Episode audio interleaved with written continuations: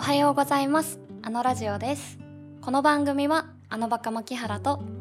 インク若林がお送りしています。スタートアップの成長や資金調達に役立つ情報をゆるくお話ししていきます。それではどうぞ。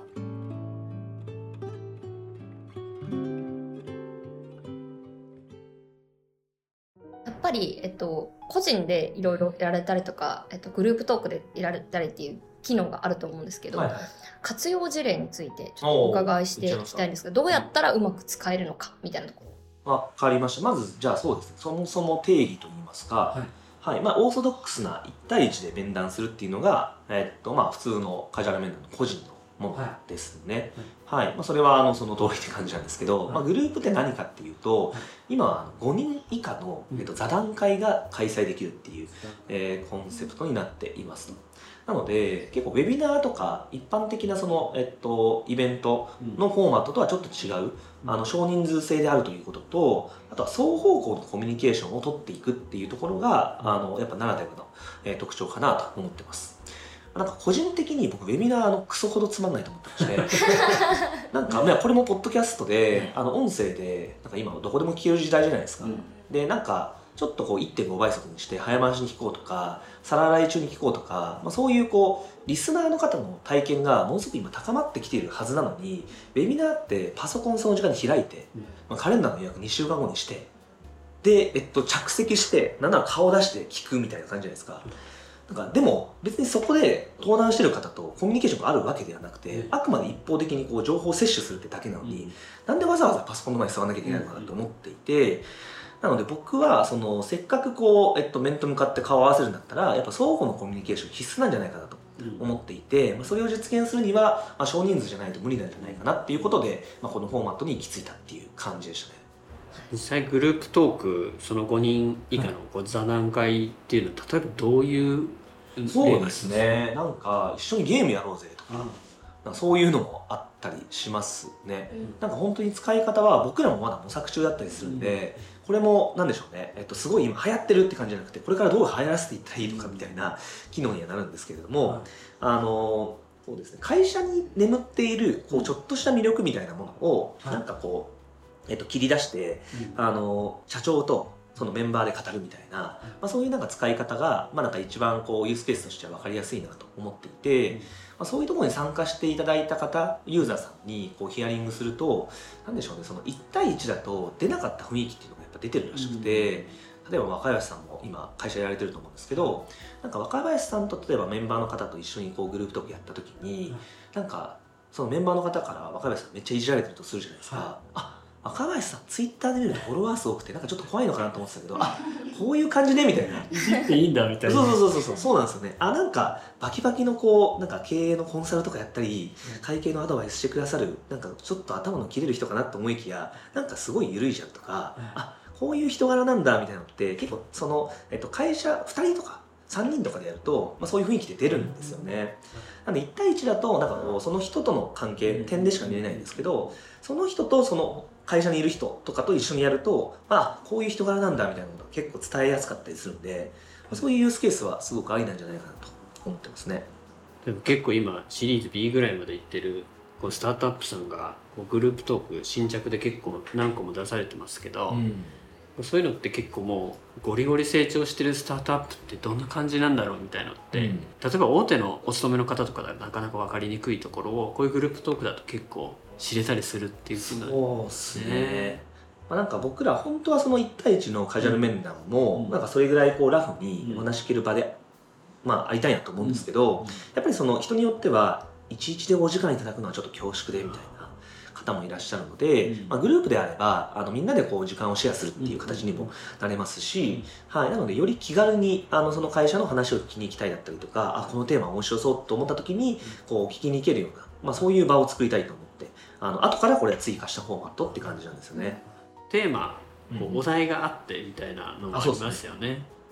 はい、今だと、えっとですね、5つあのカテゴリーがあって、うん。まあ、私の仕事、はい私のチーム、私のキャリア、私の悩みはい。で自由テーマっていう感じになっていて、えっと、そうですね、まあここにやっぱり求人っぽいカテゴリーがないっていうのが、まず他のこう、まあ、採用サイトっていうくくりで見るとかなり珍しいのかなと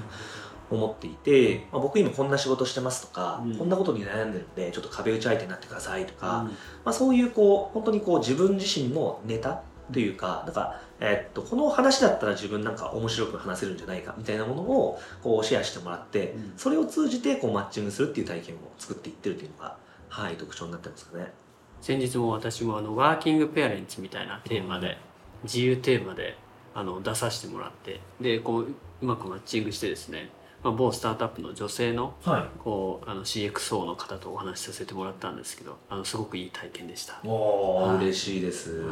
こうい。うこうワーキングペアレンツの、まあ、なんか実態とかなんかこうう。ちはどうっていうのってあんまり求人っていうフォーマットだと、うん。やっぱそういう話にならないじゃないですか。そうはい、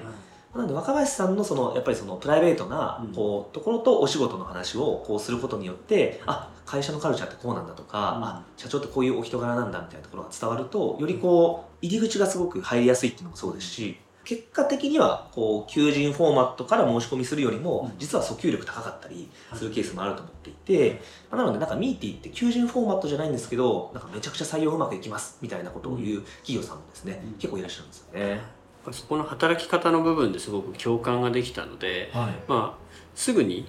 私からその方にオファー出すとかっていう関係にはならなかったんですけどすごくいい、なんていうか出会いになってこの積み重ねが結構いい募集団形成とかっていうのがありえるのかなっていう期待感ありましたね。あざっす理想の体験をご提供いただきまして。いやまさにそういうことをやりたいなと思ってサービス作ったんでありがたいですねミーティーがすごいなって思うのは企画力が素晴らしいなと思っていて、もう裏凸から始まりあこれは聞いてみたいみたいなこんなすごい人がいるんだみたいなのを知れたりっていうのがすごくあってなんか会社のなんかホームページの採用ページ行って申し込むって結構なハードルなのでそれよりなんかミーティーで探してみてあここ聞いてみようみたいなところですごくカジュアルになってったのが、まあ、採用の歴史を変えてってるなっていうのをすごく感じます。まだまだですけどありがとうございますはいなんかポイントとしては企業さんがこう見せたいからこういう企画やってくれっていうのは一切やってないですね。はい、あくまで候補者側というか、うん。ユーザーさんがどういう企画だったら喜ぶんだろうっていう視点で考えてるんですよね。うん。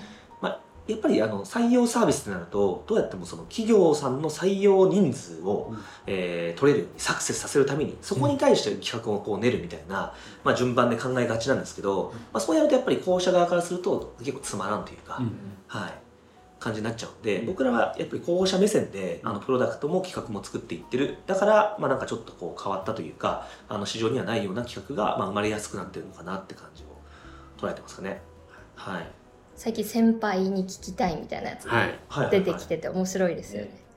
自分の出身でどういうところにいるのか。ああ外資コンサル出身の先輩発見とか商社出身みたいな。はいはいはいはいがもう面白いなって思って。そういう切り口ってなかなかなかったと思うので。そうですね、はい。いやありがとうございます。天才なんですよとかって。あのちゃんと企画のですね専任のあイケてる人間がいまして。あはい。そうなんですね。そのもののおかげでございます。すごい、はい。まあ、今日からミーティー作ってみたいという方に向けて、はいはい。ぜひちょっとこんな風に作ったらいいんじゃないかっていうところでこういう風に話したらいいんじゃないかっていうところをちょっとぜひ中村さんから教えていただければと思うんですが。いかがでしょうか？うーんとですねあの、まあ、最初にお伝えしたように、まあ、マジでただのカジュアルな面談なんで、うん。まあ、別にそんなにこうなんでしょうね縛りはないというか何でもいいかなと思っているし、えっと、僕らとしてもこれをやれば当たるみたいなものってまだ模索中なんですよね、まあ、立ち上げてまだ1年ちょっとのサービスなんで、はい。答えが明確になってないですしまあこういうサービスってやっぱり答えが逆に出ちゃうと例えばキャリア相談っていう切り口が一番応募が集まるってなるとみんなキャリア相談出せちゃうじゃないですか、まあ、そうするとやっぱりこのミーティーっていうプラットフォームの中で勝てなくなっていくんで、まあ、人とやっぱり違うそしてでもニーズがあるみたいなところを、まあ、ご自身でやっぱり考えていくっていうのが、まあ、一番こう大事なスタンスかなと思うんですよね。あの仕組みとしては一人何個でもこうカジュアル面談を投稿できるのでなんか究極のカジュアル面談をこう出すぞみたいな感じの意気込みというよりはあの会社のネタと自分のキャリアのネタと今の悩みとあとはマジで自分のプライベートの趣味みたいな、まあ、バイクの話をするとか、まあ、いろんな切り口出してあの、まあ、まずは、まあ、試してみるみたいな、まあ、そういうスタンスで運用するのが、えっと、ミーティーの、まあ、一つコツかなと思ってますね。なんかこう自分の話しやすいこととか得意なこととかを、まあ、とりあえずバーッとこうそれこそカジュアルにはい。こう一回出してみるみたいな。そうですね、は結構こう会社でカジュアル面談やるぞって言われたら、なんか結構ありがち、まあ、これ別に悪いことじゃないんですけど、うん。まずはそのカンパニーデックみたいな会社の紹介資料みたいなもの。でここを話してほしいみたいな感じでこうエンジニアとかデザイナーとか現場の方にどんどんこう連携されるんですけどなんかこう話し慣れてなくてなんかカジュアル面談嫌になってくるみたいな感じだと思っていてなんで会社としてはこういう話をしてほしいっていうのは結構縛りが強すぎるとやっぱりこう緊張しちゃったりとかうまく話せないでも自分この話だったら結構面白い話できるとか、あのこの技術の話であればなんかすごい会社の魅力を伝えられるみたいな、うん。そういうポイントって人によって違うと思うんですよね。はい。なのでテンプレートとしてこういう情報を伝えたいっていうのは別にあのテキストでもいいんで、それはまあやっていただいていいんですけど、まあ僕らはなんか個人の方にフォーカスしてその会社が魅力的だからその会社に入りたいというよりはあこんな面白い人がいる会社なんだ。だからこの会社いい会社なんじゃないかみたいな、まあ、そういうこうつながりを作っていくのが、まあ、今っぽいかなと思っていましてなので僕らとしては結構こう立たせてほしいなっていううん。感じなんですよね。そうですね、うん。なるほど。なんかお話聞いていく中でなんか会社の魅力というよりかは本当個々人働いてる人の魅力を引き出せるサービスなんだなっていうところをすごく感じました、ぜひちょっと採用困っている人事の方社員の方にも採用に関わってほしいと思っている人事の方だったりとか代表さんにぜひちょっとミーティーの活用ポイントを押さえていただいてぜひみんなに使っていただければと思います。これあれですね人事の方が頑張ってやるとかそういう感じじゃないってことですか？思そうですね。想としては。はい、あの思想としては現場の方も経営の方も人事の方も全員で採用をやっていこうぜっていう、まあ、そういうムーブメントを作っていくプロダクトだと思ってやってますね、まあ、これなんでそういう形にしてるかっていうと候補者側にインタビューとかしていくとぶっちゃけあんまり人事と喋りたいと思ってなかったんですよね。あはい。なんかあの専門職の方であればあるほど、いやお前わかんねえじゃんみたいな。感じでンジニア思っていてさんがそうですそうです。確かになのでなんかあのエンジニアであればエンジニアと喋りたい。特にこう現場の方と喋りたいとか,、まあ、なんかマネジメントはどう考えてるんだろうとかって形で、えっと、その候補者側が誰と話すかっていうのを選べるようにしてあげた方がいい体験になるんじゃないかなって思ったんですよね。現場の人と話せるっていうところ。カジュアルに話せる。でしかもいろんなこう面白いテーマでつながれるみたいなところ。がこれまでになかったところなのかもしれないですね。はいはい、人事の方に限らず限らず現場の方にぜひ使っていただきたいということで、はい、はい、私もちょっとまた立ち上げてみようかなとはい思います。はい、ありがとうございます。では本日は話題のミーティーのカジュアル面談の定義についてやミーティーの活用事例について伺いました。本日はありがとうございました。本さんありがとうございました。あのラジオいかがでしたでしょうか？